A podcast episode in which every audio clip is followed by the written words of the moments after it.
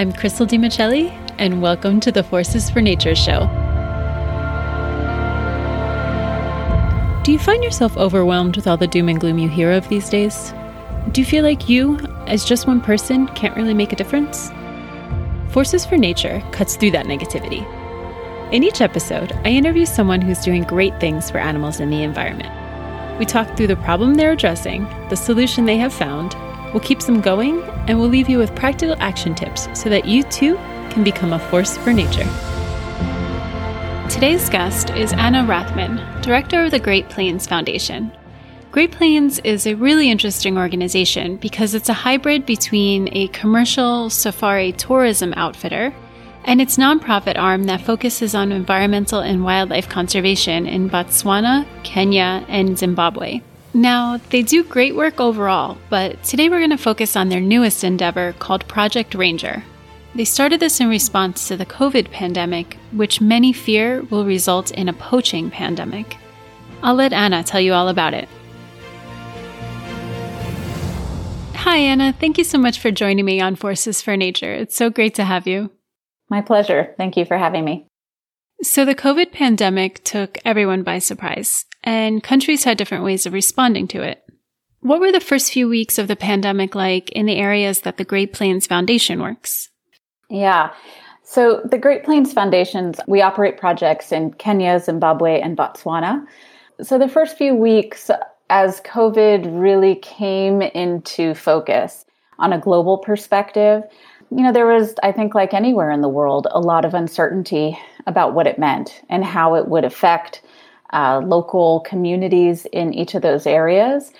As COVID came across the world um, and you started to see more and more borders closing down, that started to have some serious, paint a serious portrait of what we were going to be in for um, in each of those areas. So, you know, I think uncertainty would be the main word there. In the countries where we were working, when the borders finally did close, that had huge implications, certainly for our tourism operations. We had guests who needed to be removed from camps and helped assisted get home to their international destinations. But then, as further lockdowns went into effect, it meant that our staff were not able to conduct their work and their projects, particularly things that included group projects like education programs and other community centric programs. So, as the lockdowns and, and movement was being restricted, that just meant that a lot of our programs had to be paused. And with everyday life, same as anywhere else in the world, everybody needed to quarantine and they no longer had the mobility they had before, I assume.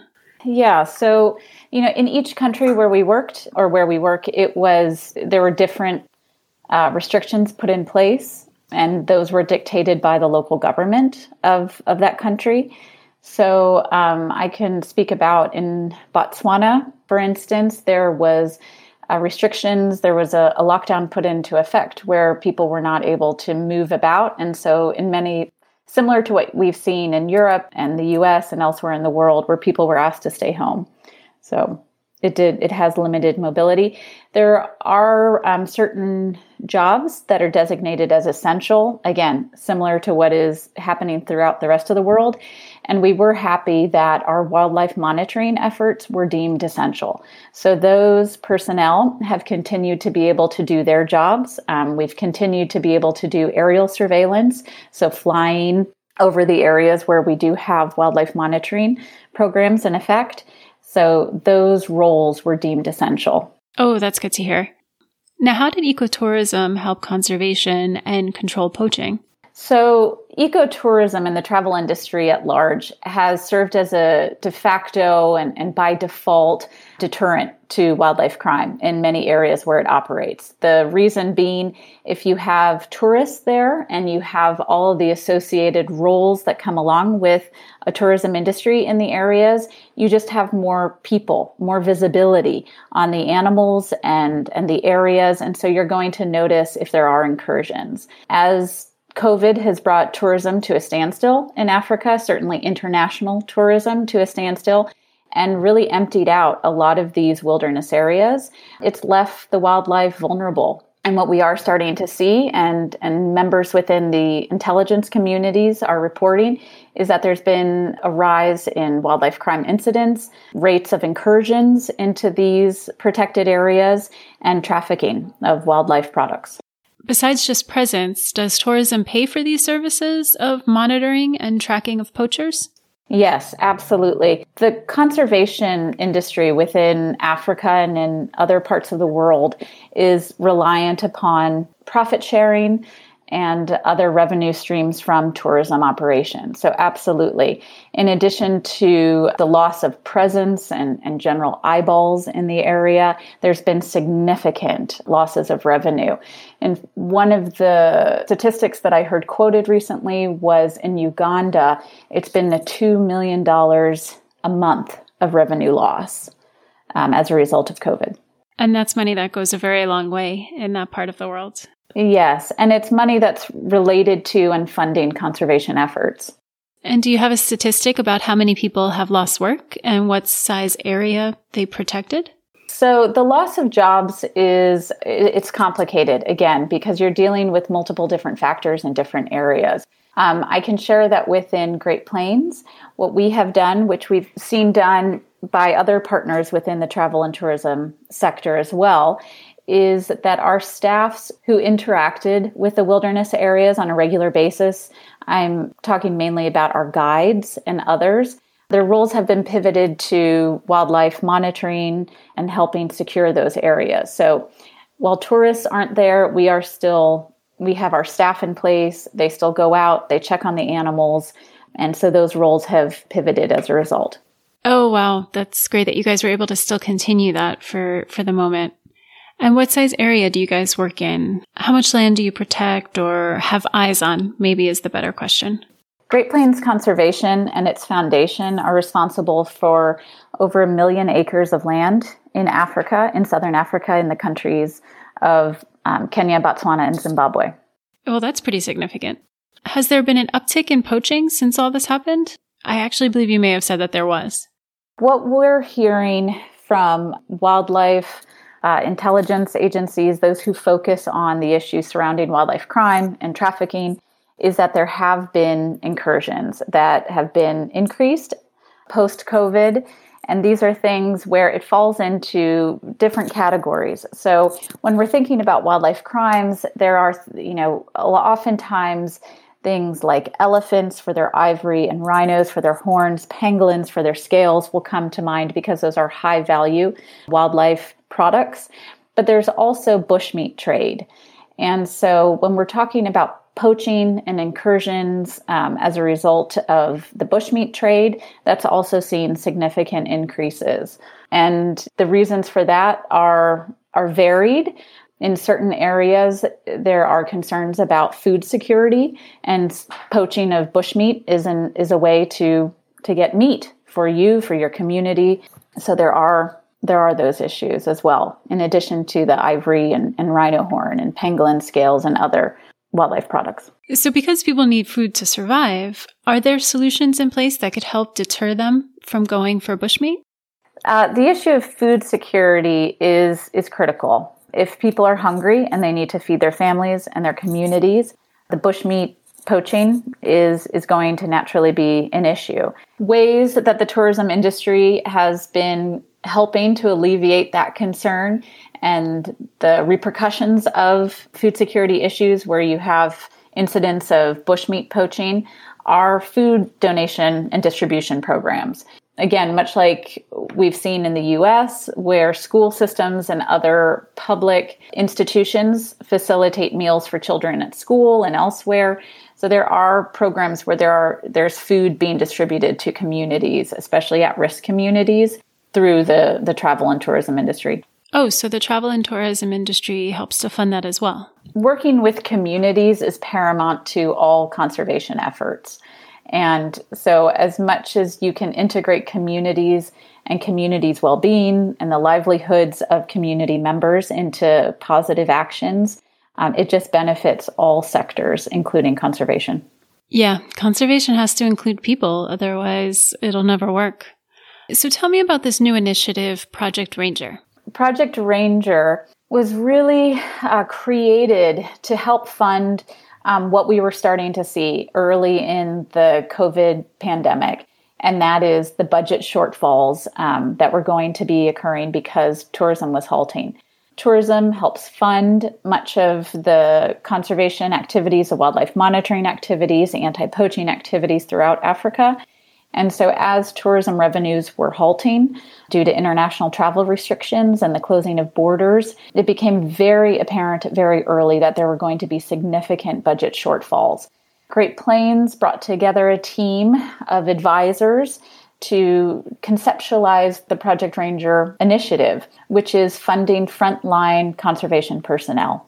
It is a pan Africa project, so it will not just focus on the areas where we have operations, it's going to focus throughout Africa and is looking to fund rangers whose budgets have been depleted as a result of tourism dollars drying up. We are not focused on funding governments. We are focused on funding NGOs with a proven track record in wildlife monitoring and anti poaching activities.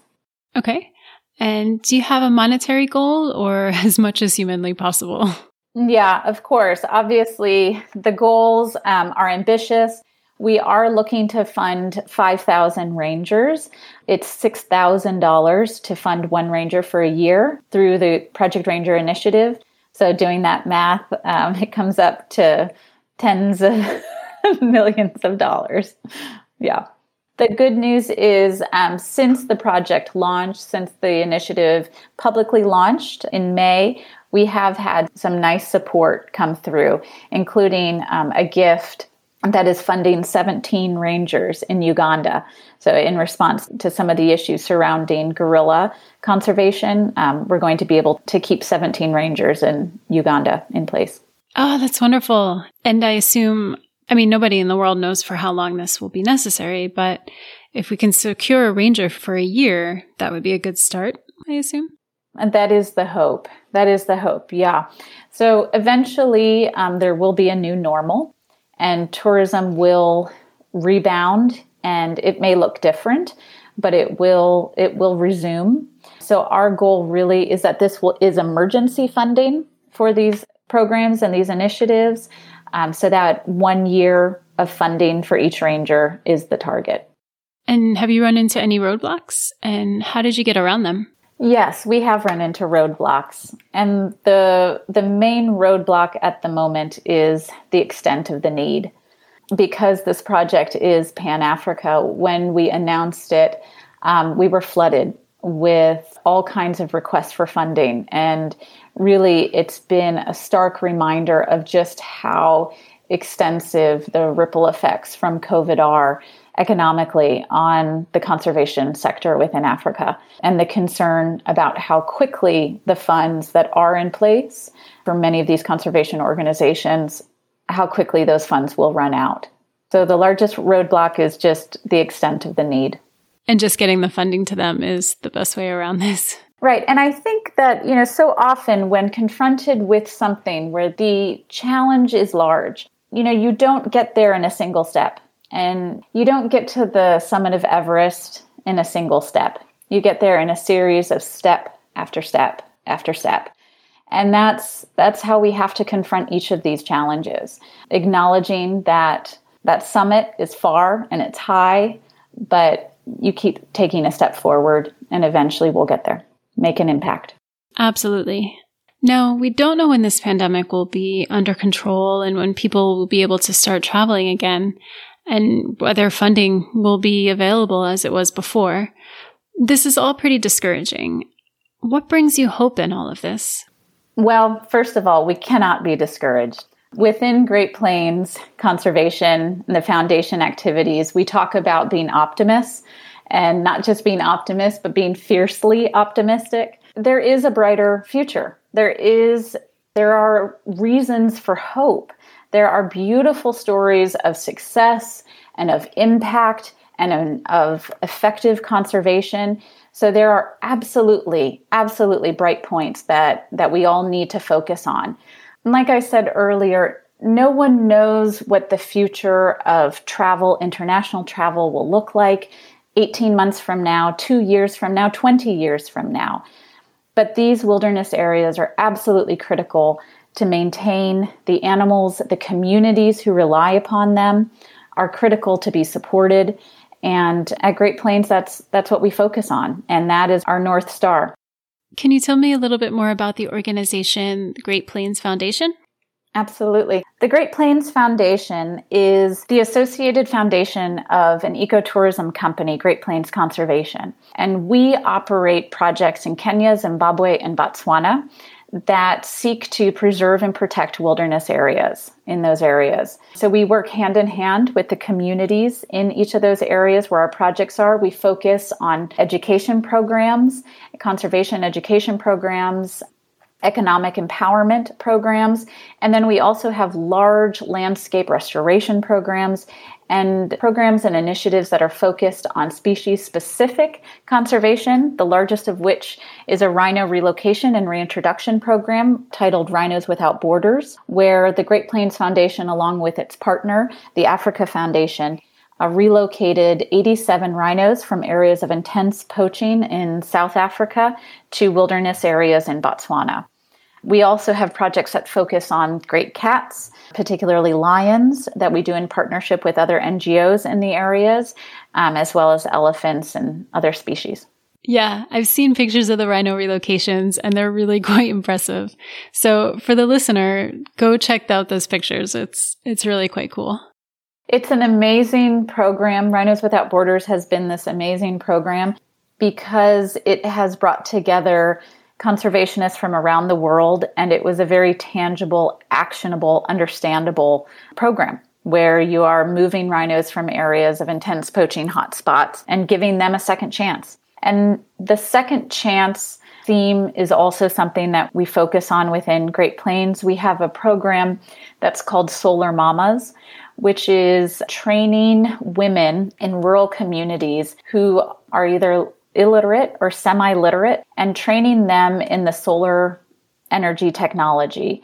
So these women are, are given the opportunities to learn how to install and maintain solar systems for their communities to power everything from individual household lighting to shared community infrastructures like the well. When I visited the Masai Mara, there are no power lines anywhere, which is which is a great thing in one respect. But yeah, lighting for communities and electricities in general is an issue. So that's wonderful that you guys can provide clean energy. Yep. How can people find out more information about Project Ranger and the Great Plains Foundation? Project Ranger has mostly been distributing its information through social media. So there is a website that has been set up, and that is greatplainsfoundation.com forward slash ranger.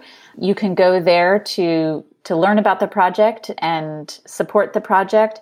That site has an actual live tracker that as people donate, you can see the number of rangers that have, have been added to, to the project be, as a result of it. So, um, and also following us on our various social media channels, um, following Great Plains Foundation on Instagram, following Great Plains Conservation on Instagram and Facebook. Those are really the best places to learn about the project in real time, in addition to our other projects. Okay. And I'll make sure all that information is in the show notes so that people have access to it. This has been great, Anna. Thank you so much. I'm excited to share this initiative. Thank you for all that you're doing. You're making a difference. Well, thank you for what you're doing through this podcast to shine a light on, on some of these issues and, and dig a little deeper and, and understand what a complex world we live in. Oof, COVID has had so many far reaching effects that many would never have even thought of. And what's worse is that no one knows how long this will go on for. Wear your mask, stop the spread, and when it's safe, go and support ecotourism efforts around the world that utilize their funds to support conservation measures. In the meanwhile, if you're able, consider supporting Project Ranger, monetarily or through raising awareness. We may be stuck at home, but there's still so much we can do. Don't forget to go to forcesfornature.com and sign up to receive weekly show notes, action tips, and be included in monthly giveaways. If you enjoyed today's episode, be sure to go to your podcast platform and please rate and review it. And don't forget to subscribe to never miss a new one. Hit me up on Instagram and Facebook and let me know what actions you've been taking. Adopting just one habit can be a game changer because imagine if a billion people also adopted that. What difference for the world are you going to make today?